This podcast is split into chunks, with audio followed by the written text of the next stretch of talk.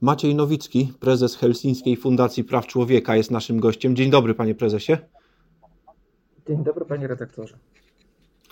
E, panie prezesie, porozmawiamy o sytuacji na granicy. Niektórzy nazywają ją granicą człowieczeństwa, co jest e, no, nieco bolesne, ale chciałem pana zapytać, czy też jakkolwiek uprawnione.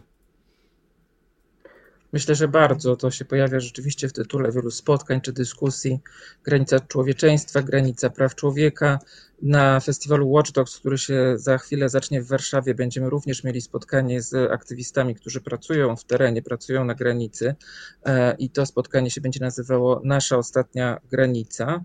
Czy Polacy zgodzą się, że migranci mają prawo do życia?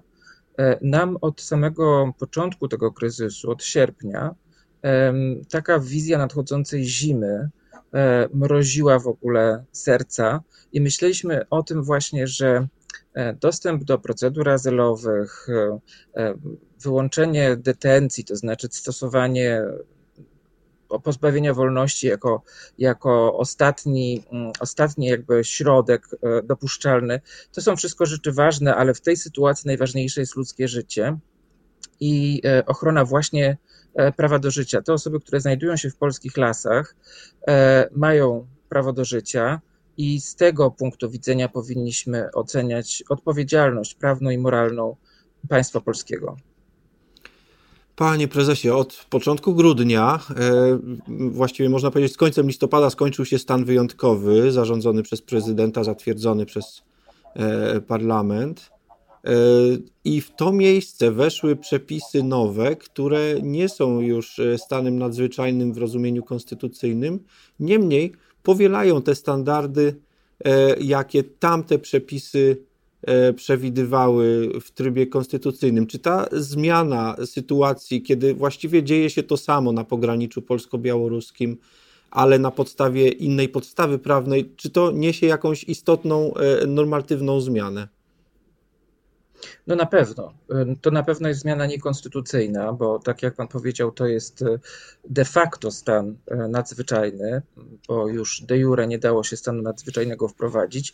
I to jest to, o czym e, pani profesor Łętowska wielokrotnie mówi w ostatnim okresie, o takim szwindlu etykietami. Nie nazywamy czegoś stanem nadzwyczajnym, to znaczy ustawodawca nie nazywa czegoś takim stanem, ale ma to wszystkie cechy stanu nadzwyczajnego. Jest to oczywiście rozwiązanie niekonstytucyjne i w szczególności trzeba zwrócić uwagę na e, dwa prawa, jakie tutaj są pogwałcone i jedną taką sytuację faktyczną. Te prawa, o których myślę, to jest poruszanie się, e, która jest drastycznie ograniczona, to jest swoboda gwarantowana zarówno przez Konstytucję, jak i system konwencji europejskiej. Drugim jest prawo do informacji, a to naruszenie swobody poruszania się dotyczy także przedstawicieli mediów, niezależnych organizacji, które monitorować mogą sytuację bezpośrednio przy granicy.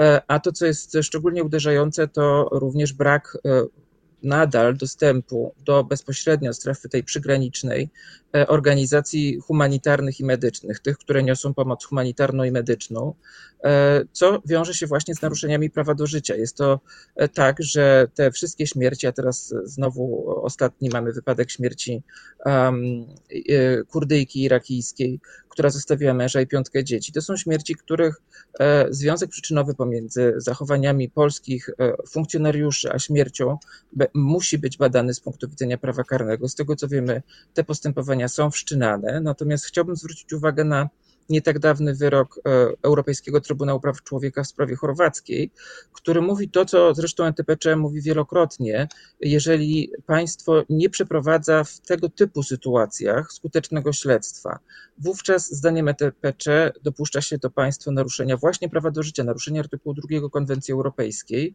i we wszystkich tych sytuacjach, w których mamy do czynienia z zupełnie niepotrzebną śmiercią bezbronnych ludzi na granicy, e, właśnie takie postępowania, które powinny być skutecznymi śledztwami, e, powinny być prowadzone. Jest to obowiązek prawny państwa. Wyjaśnijmy, e, panie Wrócę prezesie, na czym polega, jeśli wolno, na czym polega kwestia tego skutecznego śledztwa? Skuteczne, czyli jakie? No, zakładam, że tutaj będziemy mieli postępowanie wszczęte przez prokuraturę, może jakieś jednostki policji w tym pomogą, albo Straży Granicznej i y, no, dojdą do wniosku, że nie wiem co właśnie, że nie popełniono przestępstwa, albo że nie da się ustalić sprawców, tak? To tutaj jest problem? E, tak, tutaj jest problem. Nie jest, nie jest oczywiście problemem e, to, e, jaki bezpośrednio będzie skutek tego śledztwa, ponieważ różne powody obiektywne mogą tutaj wykluczać możliwość na przykład ustalenia spraw, sprawcy, czy w ogóle faktu popełnienia bądź niepopełnienia przestępstwa, ale skuteczne śledztwo w orzecznictwie TPC to już jest taki utrwalony termin, E, który, mówi, e, który dotyczy sytuacji, w której państwo zrobiło to, co mogło, przeprowadziło autentyczną analizę e, wszelkich związków przyczynowych, wszelkich możliwych dowodów, żeby właśnie zbadać sprawę pod kątem odpowiedzialności karnej. To orzecznictwo się już ukształtowało w, w, sprawach tureckich, związanych z jeszcze wówczas bardzo, zresztą nadal trwającym, ale wówczas bardzo e, dramatycznym konfliktem wewnętrznym e, kurdyjskim, we wszystkich sprawach, w których dochodziło właśnie do śmierci e, i nie było wiadomo, czy nie są za to winni, nie ponoszą za to odpowiedzialności funkcjonariusze państwowi. Wówczas właśnie Trybunał zaczął stwierdzać naruszenie prawa do życia w bardzo przełomowych sprawach e, tureckich, więc to jest naturalna tego konsekwencja i z pewnością z tym będziemy mieli do czynienia. Zresztą my i również wielu akademików, także e, działaczy pozarządowych e, zastanawia się także nad kwalifikacjami prawnymi tego, co mm, robią funkcjonariusze białoruscy, ale tutaj będzie również konieczne zbadanie współodpowiedzialności polskiej w, w, w, kategoriach najcięższych naruszeń praw człowieka, czyli w kategoriach zbrodni przeciwko ludzkości. My przymierzamy się do złożenia wniosków, e, zawiadomień do Międzynarodowego Trybunału Karnego przeciwko funkcjonariuszom białoruskim, e, przeciwko Białorusi, tak powiedzmy w skrócie w związku właśnie z taką, e, z takim użyciem ludzi jako środków walki de facto. I, I myślę sobie, że jeżeli do takiego postępowania, do takiego śledztwa E, Trybunału Haskiego by doszło, no to w naturalny sposób te zbrodnie mają charakter transgraniczny i byłaby badana również współodpowiedzialność strony polskiej.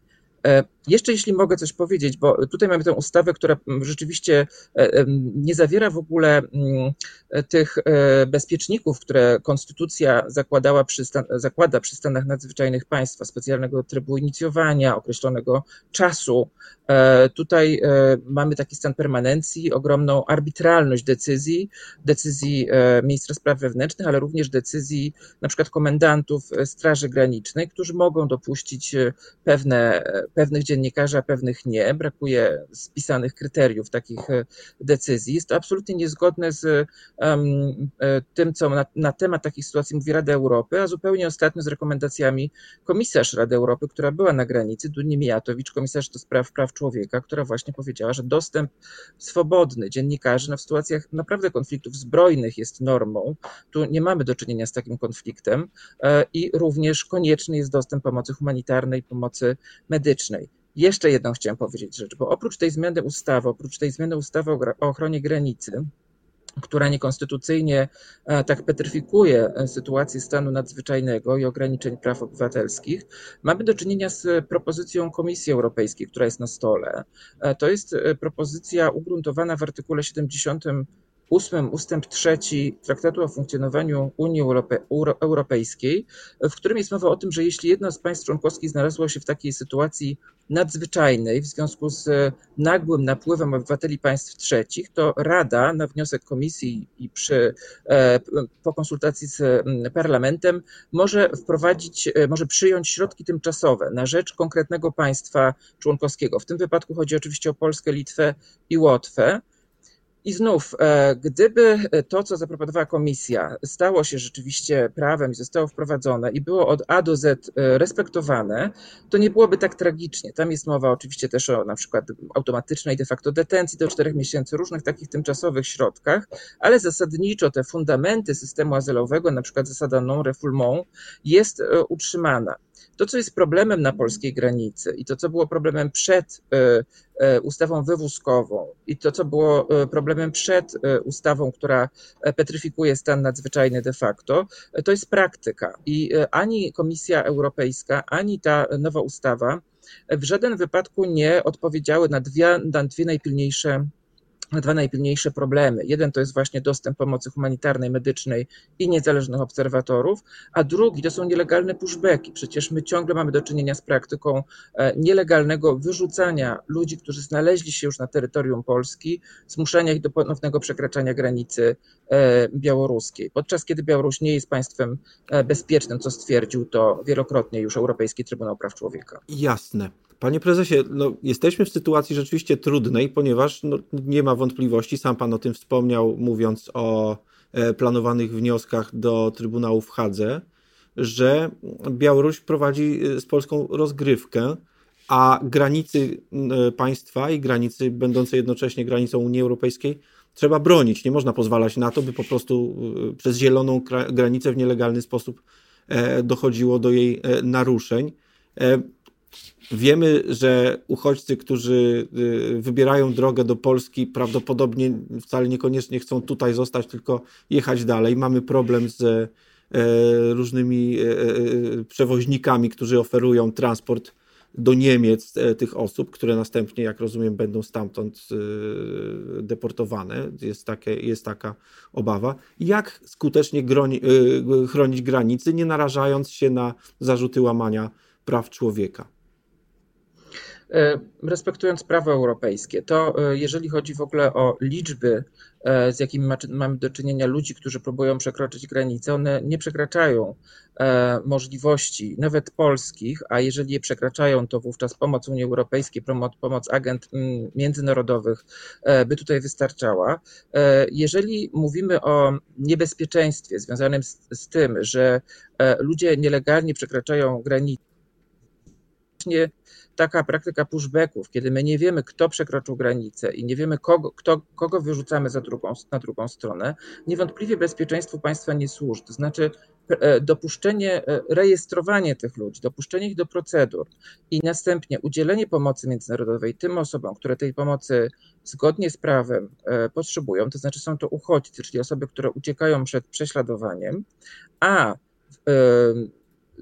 powroty te zorganizowane e, powroty e, przymusowe tych ludzi, którzy takiej ochrony, takiej ochrony międzynarodowej nie mają tytułu, również może przecież we współpracy wielu agent, które taką wolę współpracy deklarują, byłoby, byłoby całkowicie możliwe i co więcej, prawdopodobnie byłoby znacznie skuteczniejszym rozprawieniem się z tą, z tą łukaszenkowską prowokacją. Bo to, to dlaczego Polska tego nie robi, panie prezesie?